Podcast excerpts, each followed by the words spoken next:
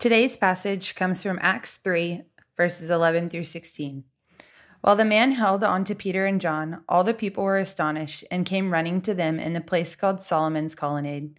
When Peter saw this, he said to them, Fellow Israelites, why does this surprise you? Why do you stare at us as if by your, our own power or godliness we made this man walk? The God of Abraham, Isaac, and Jacob, the God of our fathers, has glorified his servant Jesus. You handed him over to be killed, and you disowned him before Pilate, though he had decided to let him go. You disowned the holy and righteous one and asked that a murderer be released to you. You killed the author of life, but God raised him from the dead. We are witnesses of this. By faith in the name of Jesus, this man whom you see and know was made strong.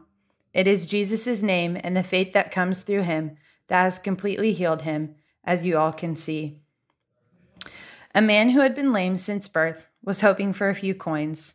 What he received instead was the attention of two men of faith and the grace of a loving God.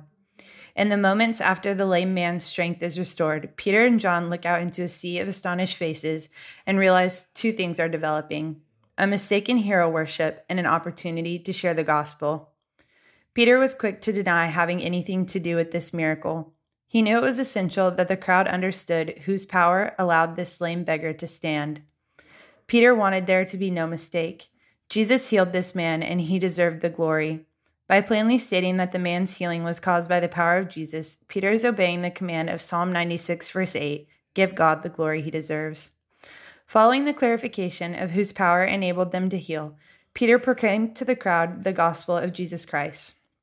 He presented who Jesus was, that the Jews had fatally rejected him, killing the author of life, but that he had been raised from the dead. Peter points to the standing cripple before them as proof of God's power to raise up. Throughout this proclamation of the gospel and the encounter at the gate, we see God's grace. Peter insisted that the cripple had been cured on the grounds of faith in the name of Jesus. But according to the account in Acts 3, verses 1 through 10, the beggar did not show any particular faith. He simply asked Peter and John for money. Yet God bestowed a gracious gift on the man through the two apostles.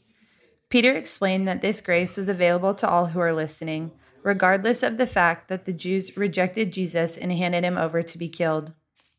God still offers them the opportunity to receive Jesus Christ as their Messiah and Lord.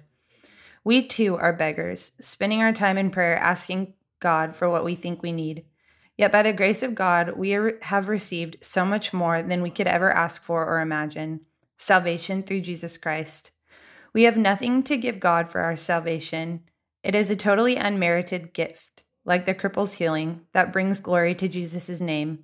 Once we understand this, we can rejoice like the beggar and sing praise to the source of our, our salvation.